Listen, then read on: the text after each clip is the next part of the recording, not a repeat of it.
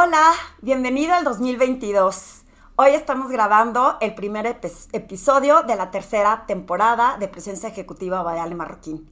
En esta ocasión son mis lecciones de liderazgo que aprendí en mi viaje de vacaciones en diciembre, en estas navidades, que fue un viaje que hicimos por carretera. Si quieres saber un poco más de quién es Ale Marroquín, visita mi página web alemarroquín.com. Especialmente vas a encontrar un nuevo servicio que es el programa de Lidera que estamos lanzando en febrero. Estoy muy emocionada porque fue creado para todos estos profesionales que están buscando su transformación a través de estar en una comunidad y compartir herramientas que te van a permitir no solo alcanzar tus objetivos y tus metas para todo este 2022, vas a encontrar que los retos por los que pasas tú normalmente son retos comunes en otras personas y que puedes aprender no solo de las herramientas que te comparta yo, sino de lo que otros profesionales tienen que aportar. Adicionalmente vas a encontrar mis otros servicios como el Mastermind Group, mis servicios de coaching individual y las conferencias que imparto en organizaciones con el fin de inspirar y que pueda influir en otros profesionales para que se prendan la chispa de la reinvención, para que podamos estar presentes en cuerpo, alma y mente para hacer que las cosas sucedan. Recuerda que el programa de Lidera tiene pocos espacios, así que si estás interesado, sígueme en mis redes sociales para que estés enterado de cuándo es la fecha de apertura y si hay o no hay espacio todavía. Algunas personas se estuvieron registrando en la lista de espera y próximamente vamos a quitar el candado para que ya podamos arrancar.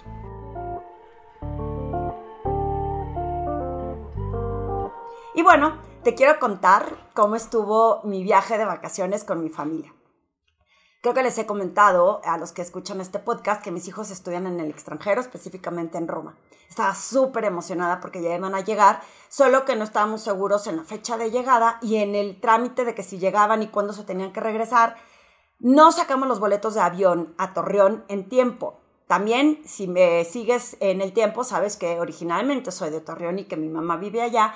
Y este año decidió mi mamá que la Navidad fuera en Torreón, por lo que tendríamos que haber sacado los boletos de avión con tiempo, pero cuando ya los quisimos sacar, se volvieron demasiado caros. Entonces, estuvimos explorando la posibilidad. Creo que no me iba a Torreón en coche desde que mis hijos eran chicos y creo que fue una sola vez. Y antes de eso, cuando estaba eh, soltera, y me parece que sí fue un par de veces en coche, muchas de ellas en camión, porque el presupuesto no me lo daba cuando apenas recién me vine de Torreón a trabajar a la Ciudad de México. Pero en el futuro decidí que para poder aprovechar los días que podía estar en Torreón, me iba en avión. Y así, desde que yo me acuerdo, porque mi marido dice que sí lo llegamos a hacer en coche, rara vez lo hicimos por carretera. Mal acostumbrados pensábamos, ¿cuántas horas van a ser a Torreón? Y te cuento, hay dos caminos por el cual de la Ciudad de México podemos llegar a México, digo a Torreón, por lo menos son los que yo conozco. Sales por la carretera de Querétaro, rumbo a Querétaro, cruzas Querétaro, vas hacia Aguascalientes y de Aguascalientes te vas hacia Zacatecas y de Zacatecas entras por Durango y entramos a la ciudad de Torreón eh, a través de Durango. El tema es que nos habían dicho que estaba insegura la carretera en Zacatecas. Así es, hay mucha violencia, mucha inseguridad y no nos quisimos exponer. El otro camino es un poquito más largo y es ir por Querétaro, luego San Luis Potosí, Matehuala. En Matehuala, en lugar de ir hacia Monterrey, te bajas por Saltillo, cruzas Parras y llegas a Torreón. Entonces dijimos, ¿por qué no conocer algunas poblaciones y comunidades que están por ahí? Y así fue como escogimos en primer camino Real de 14, sin antes eh, mucha gente, conocidos nosotros de Torreón, que han hecho este camino, nos recomendaron unas tortas que eh, son de la segoviana. Buenísimas las tortas, una torta de pierna. Entonces salimos eh, a las 7 de la mañana de México con el fin de llegar a la una a comernos unas tortas en este lugar. Unas tortas deliciosas que te voy a recomendar ampliamente. En mi opinión, venía muy poco carnita, yo pienso que le faltaba más. Me dicen que ya tienen hechas las medidas, que yo creo que está bien, porque luego eh, me, me, imagino, ¿no? La desproporción de los contenidos que alguna persona le echa más, otra menos, y que se hace un estándar de calidad. Sin embargo, mi sugerencia para las tortas es que le puedan agregar un poquito más de menos pan y más proteína. Deliciosas. De ahí nos fuimos a Real de 14. No conocemos Real de 14 que es un pueblo mágico que le llaman como pueblo fantasma, pueblo minero. Y había oído mucho de este lugar y, tenía muchas expectativas de conocerlo. En la desviación donde dice hacia Real de 14, la entrada, desde ahí piensas que estás en el viejo oeste. Es como desértico, con un montón de arbolitos que tengo que investigar cómo se llaman. Si tú sabes cómo se llaman, te lo voy a agradecer. Parecen cactus, son como unas plantas que tienen un mechoncito arriba y está lleno, tapizado, como si fueran hongos gigantes. Eh, todo ese camino vas, empieza a ser empedrado y es como solo, ¿no? dices, ¿a, ¿a dónde voy? ¿Qué voy a conocer? Ya cuando vas, es como una hora, desde que sales de la desviación hacia Real de 14 es como una hora, y ya cuando empiezas a llegar a ver como un poquito más comunidad, de hecho hay un latón ahí, como una calavera de latón que está en la entrada, y empiezas a entrar, eh, yo volteaba a ver, pues no, no sé, estas construcciones, estos lugares en donde podía eh, descubrir que, que iba a ver en Real de 14, hasta que llegamos y damos curvas en unos cerros pelones, como son los cerros de por allá en el norte, y de repente una risa, porque ya nos íbamos a, pues ya íbamos a rebasar una fila que había ahí, cuando nos dicen, no, no, no, es que solamente hay una ida y una vuelta y es por un túnel. Entonces estamos dejando pasar a la gente que viene de la población para que una vez que terminen de pasar, nosotros pudiéramos pasar por ahí. Entonces ya nos dijeron que, no, hombre, no tarda, como 15 minutos, y nosotros como 15 minutos aquí parados. Lo bueno es que parece que ya llegamos como a los 10 minutos de la fila, porque no tardamos ni 5 cuando empezó a avanzar. Un túnel que tiene una longitud como de 2 kilómetros y medio. Y la verdad es que vas y dices, es, era el túnel de cómo llegaban a las minas. De hecho, hay unos lugares que están bloqueados en donde se ve que te dice, no puedes pasar por ahí, y parece ser que eran como caminos que los llevaban eh, pues a estos túneles que llevaban a la mina. Cuando terminas y ves la luz al final del túnel, ahora sí que como bien se dice por ahí, empiezas a ver unas callecitas chiquititas. Es un pueblo súper pequeñito, súper pintoresco. Eh, una, eh, nos reíamos mucho porque preguntábamos, ¿esta es la avenida principal? Pues sí, la, la avenida principal y la única. Nos se ponen varios stands de tienditas, de personas vendiendo artesanías, eh, esa calle no podíamos manejar por ahí, como que es, es a pie. Entonces le dimos por la vuelta y llegamos a nuestro hotel. Lo habíamos reservado en línea y se llama el Mesón de la Abundancia. No saben qué bonito lugar. Unos cuartos súper antiguos, la construcción toda es colonial y la construcción de, bueno, cada cuarto nos enseñaron luego fotos, tiene una, eh, una distinción, digamos. El nuestro eran unas camas con unos colchones morados, unas colchas moradas, así como muy eh, real, eh, muy de esa época antigua, con una estufa, un horno que era para leña, pero que tenía un vidrio de cristal, pero se veía como muy, pues, anticuado, pero genial. Eh, no sufrimos frío porque no prendimos la leña, nos dijeron que no la podíamos apagar y nos dio miedo que nos diera calor, porque tenían unos edredones increíbles que nos mantuvieron calientitos toda la noche. Así que dejamos nuestras maletas, nos salimos a caminar y nos dijeron que para ir a conocer los alrededores tenemos que contratar ya sea un tour en caballo o un tour en jeep. Decidimos el jeep porque el caballo nos dijeron que podría ser muy cansado y ya era un poco tarde. Habíamos manejado toda la mañana, así que decidimos hacerlo en jeep. Y estos jeeps son unos jeeps, eh, pues que creo que ya no producen enormes, que yo me sentía como en un safari en África, nunca he ido a África, ese es otro de mi bucket list. Y mm, adentro cabíamos cinco personas y arriba, como en una canasta, cabían las otras cinco. Y entonces podían ver todo lo que estaba sucediendo alrededor. Desde, desde arriba, eh, sí hacía frío, sí el aire estaba bastante frío, llegamos a estar creo que hasta cero grados por la noche. Eh, es un clima diferente y nos llevaron por unas ruinas de unas minas que antes existían, que antes estaban productivas y que ya no lo son. Parece que las minas eh, son propiedad privada, por lo que no pudimos bajar. Ese día estaba como el, capataz, por decirlo así, de vacaciones. Tenía dos días libres, fue justo el día en el que fuimos, pero las pudimos ver desde arriba, ¿no? De cómo llevaban ahí todas... Eh, se le llama pueblo fantasma porque están como en ruinas todas las, eh, las casitas o las oficinas que había, para luego había un lugar en donde se veía que podías llegar a la mina. Por ahí nos siguieron llevando por la carretera y llegamos a una pequeña población que me llamó mucho la atención porque según yo estaba encima de la nada. Lo que pasa es como una especie de sierra y resulta que cuando vas manejando pues vas como de bajada, pero cuando vienes de subida se vuelve retador para los coches. Entonces, no todos los coches pueden subir por ahí. Nos contaba el guía que muchas personas se equivocan y en lugar de entrar por donde nosotros entramos en esta eh, carretera plana, la gente que entra por ahí luego no suben sus coches. Así que si estás queriendo visitar Real de 14, te sugiero que pongas atención que sea la entrada correcta por el túnel, porque por el otro lado se te puede quedar atascado el coche, así sea 4x4. Llegamos a una planicie en donde nos explicaron el peyote. Yo me acuerdo de el peyote cuando era chica porque era muy común en esa zona del norte que existía el peyote y que pues es esta planta alucinógena que la gente usa para irse a los viajes, que usan los chamanes para poder entender tu parte espiritual y que muchas personas lo utilizaban como pues para drogarse y, y, que le tenían temor porque se dice por ahí que te puedes quedar en el viaje, porque puede llegar hasta 24 horas a estar ahí. Lo que yo no sabía es que el peyote está en peligro de extinción. ¿Me puedes creer? Entonces ya no permiten que nadie saque los peyotes que se tardan 30 años en crecer y en un segundo lo quitas y empiezan a desaparecer. Al parecer hay lugares en donde son propiedad privada y la gente decide si lo puede usar o no el peyote lo usan como parte medicinal también. Había unas plantas también que, usan para los shampoos, para dar brillo, para ciertas reumas, eh, para ciertas afectaciones en la piel.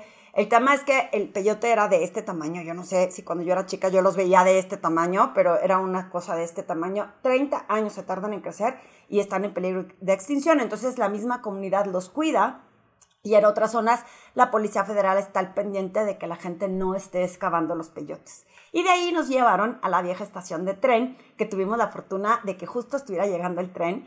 Y, de verdad ver la localidad de esta estación antigua, del viejo este, de verdad es un pueblo fantasma del viejo este, eh, fue una emoción y una sensación increíble. Cuando regresamos ya estaba oscureciendo y decidimos darle una caminada por por la población, o sea, por, por ahí, por la plaza, es muy chiquitito. Y descubrimos que hay un nuevo restaurante, un nuevo bar, donde hay un mirador con unas manos así, donde te puedes tomar unas fotos. Cuando llegamos ya era tarde y no pudimos tomar fotos ahí, pero al parecer ese lugar con ese mirador va a estar increíble porque se ve todo el valle de, de, de Real de 14, o sea, desde arriba. Y cenamos. No saben lo increíble y lo delicioso que estaba la comida en el Mesón de la Abundancia. Eh, tratamos de buscar otros lugares, había varios restaurantes, este fue el que más nos llamó la atención y comimos súper rico. Un platillo que les voy a recomendar es el asado de boda, creo que así se llamaba. Y me llamó mucho la atención y resulta que es un platillo que se sirve en las bodas y es asado de chile colorado, buenísimo. La comida de la Huasteca Potosina es deliciosa, así que las enchiladas, lo que sea que vayas a pedir, es eh, algo que tienes que probar. Sin embargo, en este caso, lo que probamos en la mesa fue el asado de chile colorado. Al día siguiente, muy temprano en la mañana, nos fuimos rumbo a Parras. Así es. Quedé con mis hermanos de vernos en Parras y Parras es un pueblo mágico también que está entre Santillo y Torreón, como una hora y media más o menos entre ambas eh, ciudades. Y mucha gente lo usa como casas de fin de semana hay un hotel muy famoso que se llama el Rincón del Montero, donde hay un campo de golf, y han estado construyendo muchas más instalaciones eh, para que la gente las visite. Uno de mis hermanos se quedó en, el, en la Casa de la Moneda, o Banco de la Moneda, me parece que se llama. Eh, no saben qué bonito lugar, súper, súper decorado en, en este feeling y en esta época antigua en donde los muebles se veían de esa, de, pues no sé, yo me imagino que de la época de Pedro Infante por ahí, no saben qué lindo hotel con un jardín espectacular, la parte donde está el billar y donde es como el bar, que tiene una sala donde puedes ver la tele. Y ahí estuvimos jugando cubilete, nos divertimos muchísimo y luego eh, cenamos un poco. Ya de regreso nos, nos fuimos a una casa eh, que nos hicieron el favor de prestarnos, una casa de, de fin de semana, para que al día siguiente pudiéramos regresar a Torreón. No tuvimos, ah, perdón, olvido, comimos en un restaurante en donde están los viñedos nuevos de Parvada y nos quedamos con las ganas de visitar Casa Madero, Don Leos, que está un poco más lejos. Y eh, no estoy segura que están cerca los, los viñedos de Rivera González, pero si vas a ir a Parras tienes que visitar. Yo había tenido en otro viaje la oportunidad de visitar, hacer una cata de vinos en Parvada. Tiene una cava espectacular me quedo con las ganas de regresar a Parras para conocer los viñedos de Casa Madero, que me supongo deben de estar espectaculares. Así que si quieres conocer algo diferente y saber que en esas tierras se produce un muy buen vino, eh, te sugiero que vayas a Parras, sobre todo a relajarte y a descansar. Y luego ya fuimos a Torreón, que en Torreón ya les había contado en otro podcast mis experiencias en el tour cantinero. Fue un plan súper familiar. Cuando terminamos la Navidad, que vi a mis hermanos y a mi mamá, eh, cuando cada quien regresaba a hacer sus planes, nosotros decidimos conocer Cuatro Ciénegas. Cuando yo era chica, toda la vida, cuando mi papá nos cruzaba hacia la frontera por Piedras Negras, pasábamos por Cuatro Ciénegas y cruzábamos y decíamos, ahí está Cuatro Ciénegas, simplemente y ya.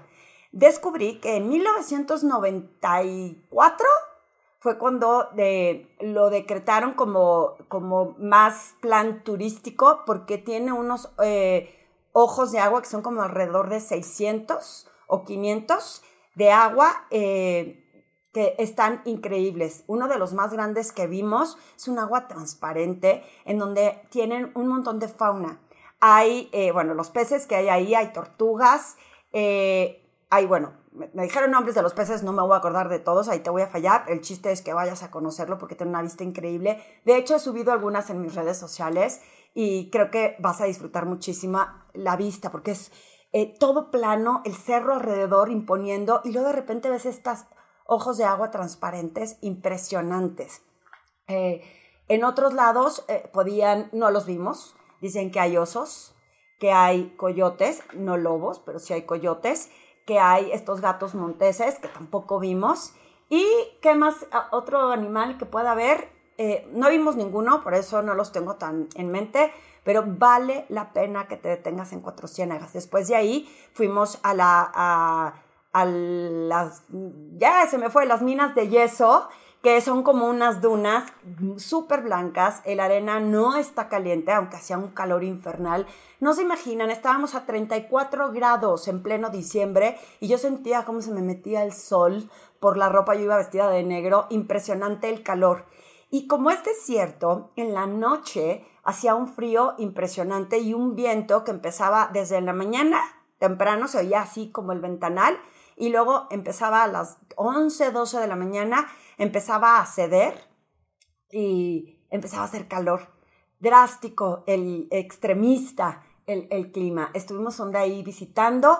Eh, desafortunadamente yo no disfruté tanto la comida, eh, fuimos a un lugar que parecía que se veía muy bueno y la realidad es que a mí que me gusta comer y probar diferentes platillos no me pareció muy atinado. No voy a hablar mal del nombre de ese restaurante, eh, si bien creo que debe de haber habido, hay una hacienda que se llama 1800, que también fuimos ahí, está espectacular, está súper linda, y me parece que la comida pudo haber sido mejor ahí, sin embargo no la probamos.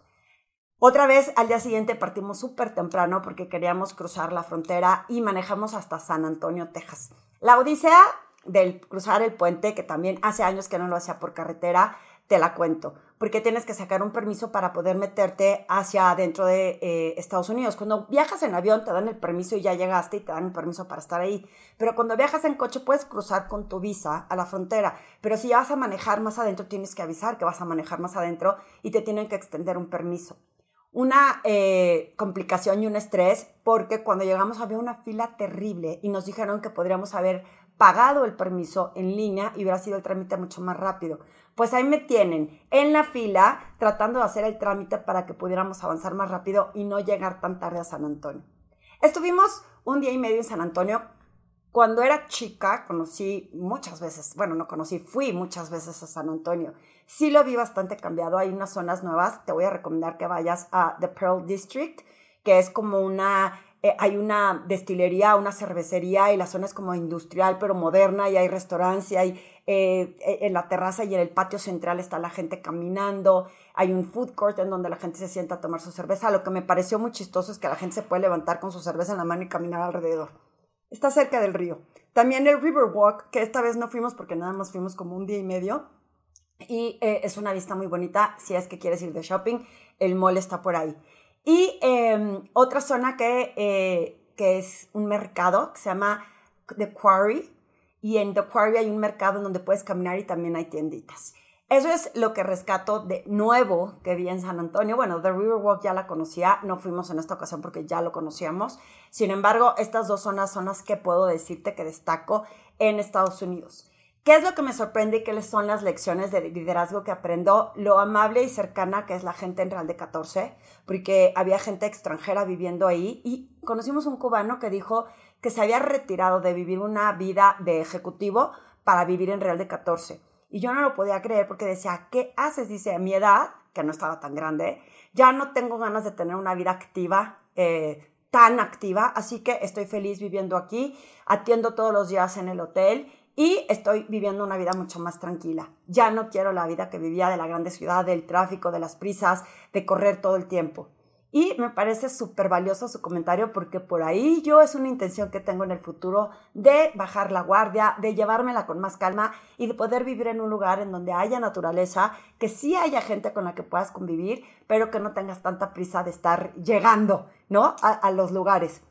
Eh, en Parras lo que aprendí es que todo es tranquilo, que todo es con calma. Eh, ten paciencia si estás acostumbrado al servicio que te dan en la Ciudad de México, que todo es como súper atento, súper rápido, eh, la gente se mueve ágilmente, por decirlo así. Y en, en Parras lo que vimos es que la gente se toma su tiempo, la gente se lleva las cosas con, con mucha calma y no ven bien el que pidas que se agilice el servicio. Entonces tuvimos ahí unos dos, tres este, malos entendidos con el mesero porque no les gustó nuestro modo activo y ágil contra que ellos se toman todo con mucho más calma. No hay prisa por llegar a ningún lado. Eh, lo que vi del orden al cruzar la frontera, eh, sigue habiendo mucho orden eh, en este sentido, en respetar las reglas, en que la gente avanza uno, luego otro y luego otro. dijo, si así fuera el periférico en la Ciudad de México, que te dejaran que fuera primero uno, luego el otro y luego el otro, y que aquí todo el mundo quiere pasar al mismo tiempo. Hay muchas lecciones que aprender en los viajes y de crear conciencia de cuál es nuestra contribución para generar, tener una vida mejor. Por lo pronto te dejo y te comparto esas experiencias. Sobre todo gocé a mis hijos que estuvimos metidos como mueganitos estos casi 15 días en, los, en el coche de ida, eh, estando allá, de regreso, llegamos y nos quedamos aquí en fin de año, porque nos fuimos, fueron 10 días, no fueron 15, nos fuimos como el 22 y regresamos para el 30. Entonces, eh, estuvimos muy contentos, estuvimos muy felices, nos disfrutamos muchísimo. Otra cosa que te voy a recomendar es que yo bajé un audiolibro pensando en que, como me mareo en el coche, dije tantas horas en la carretera, aunque luego ves plano, plano, plano y es lo mismo, no se disfruta tanto la diferencia de vegetación, dije voy a bajar un audiolibro y no se bajó, entonces lo estuve escuchando con mis datos, no se imaginan la cuenta de Telcel que me llegó. Así que ten cuidado si te pasa si estás viajando, que te asegures que no te estés cargando los datos porque es horrible tener que pagar. Pero bueno, eh, es, no me vuelve a pasar. Así que espero que hayas disfrutado este primer podcast de este año con mis lecciones de liderazgo, con lo que aprendo de la cultura, con las lecciones que uno siempre puede tomar para poder eh, aprender más de otros lugares y sobre todo el hecho de haber conocido lugares en la República Mexicana que me faltan miles por conocer y que espero que este año se me dé la oportunidad porque ya vi que en coche puede ser algo accesible al que llegar. Si te gustó este podcast y te gustan mis contenidos, por favor ponme un comentario. Al parecer en estos próximos días Spotify ya va a permitir que pongas los reviews. Ponme un review, ponme un comentario, compártelo con más personas, dame like o ponme tus observaciones de lo que te parece cuando comparto estos contenidos que están hechos con mucho cariño para ti, para poder inspirar tu camino profesional y para que tengas momentos de aprendizaje tal como yo también los tengo.